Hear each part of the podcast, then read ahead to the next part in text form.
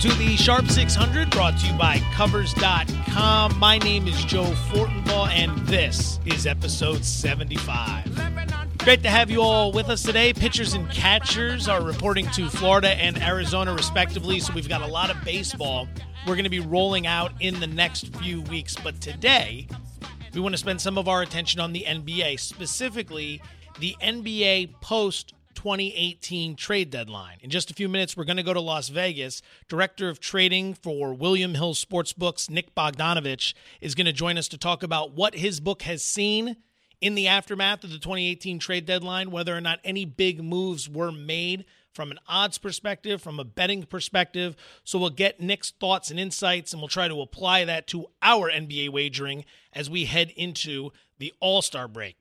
I'm interested to see what William Hill has done with the Cleveland Cavaliers, as I know the Westgate in Las Vegas moved the Cavs from 10 to 1 to 8 to 1 to win the NBA title this year, following that mass exodus of dead weight and mass influx of new, youthful, and exuberant talent. Shout out to the Utah Jazz before we go any further. 10 straight wins, one game to go before the NBA All Star break. They've got Phoenix on Wednesday in Utah. 10 straight wins, despite the fact that they're trading away half their talent. 8 and 2 against the spread during that run. Now, before we bring Nick onto the program, I want to talk about one specific angle to keep an eye on Wednesday night in Portland when the Golden State Warriors travel to Oregon to take on Dame Lillard and the Blazers. This is something I've been monitoring as of late, and I'm very intrigued to see how it carries over to the second half of the NBA season. Last year, when Kevin Durant landed in Golden State, the Warriors outscored the opposition in the first quarter by an average of 4.1 points per game. That was best in the National Basketball Association. This year, however, and more specifically, recently, it has been a very different story. Over their last eight games, the Warriors have been outscored by a grand total of 41 points in the first quarter.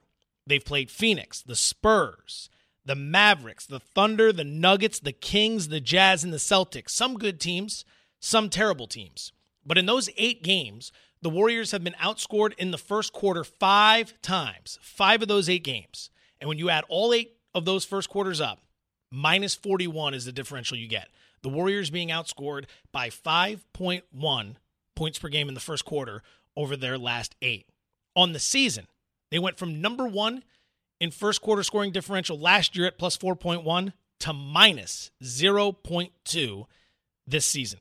That's 16th in the National Basketball Association. So, for those of you looking for a very specific angle, Wednesday night in Portland, perhaps, maybe think about playing the Blazers in the first quarter. And then, once we come off the All Star break, we'll have to ask ourselves are the Warriors now set to turn it on?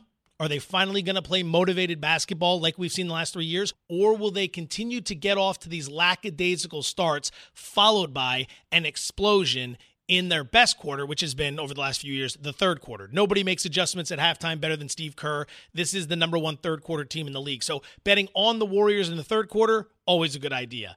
Betting against them in the first quarter has been a great idea as of late could continue to be a great idea moving forward as well. Something to monitor. How about that ride in? I guess that's why they call it Sin City. He's the director of trading for William Hill Sports Books here in the United States. Nick Bogdanovich joining us here on the Sharp 600. Nick, good morning and thank you so much for your time. Before we jump into the post deadline action that you've seen at William Hill, I wanted to start with this there's been a conversation that's been bubbling up more and more over the last few months that the NBA, at some point, maybe in the not too distant future, could overtake the NFL in terms of popularity in America. In terms of sports wagering in America, have you seen an increase in NBA betting over the last few years? It is, uh, but not n- nothing dramatic. I mean, wagering is up in, in soccer, tennis, golf, tennis.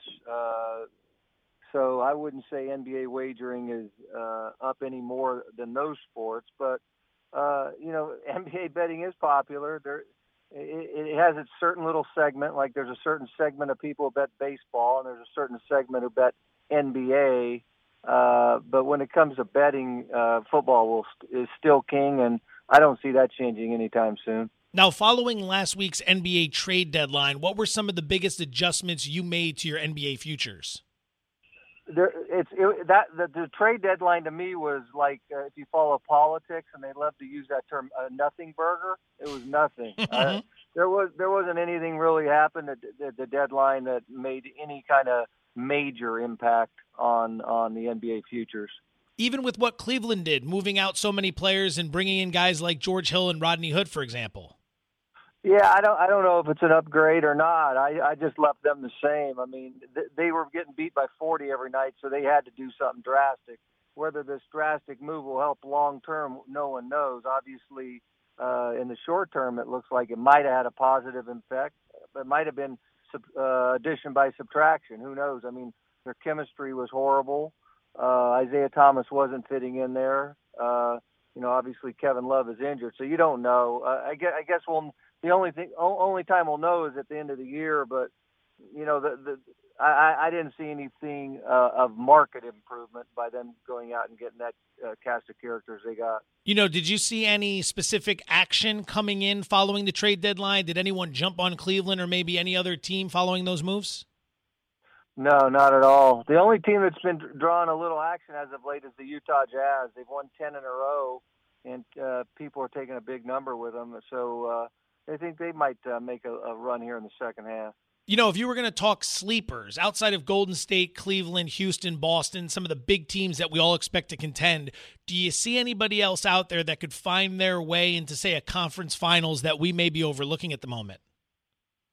Well, if you if you're talking sleeper, when I think of sleeper, I'm thinking of like a bomb, a long shot, something really uh, deep. Uh, I would say Philly, Miami, Detroit, Charlotte and Utah would be considered super sleepers or super long shots that if given the right route and, and, and getting hot at the right time, I, I think they could be a little bit of trouble for someone.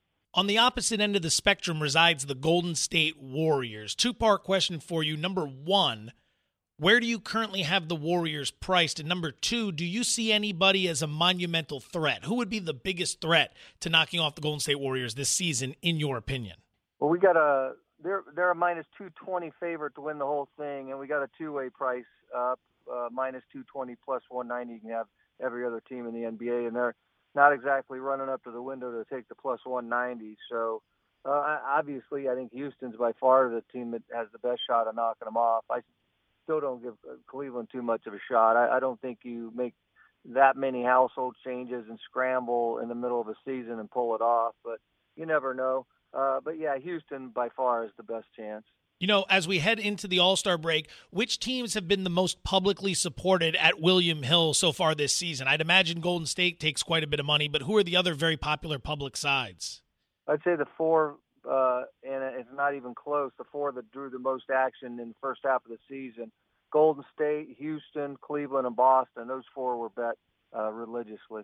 Now, on the flip side, do you see the Sharps playing anyone specific on a somewhat regular basis? I'd have to imagine some of those guys have liked Utah as of late.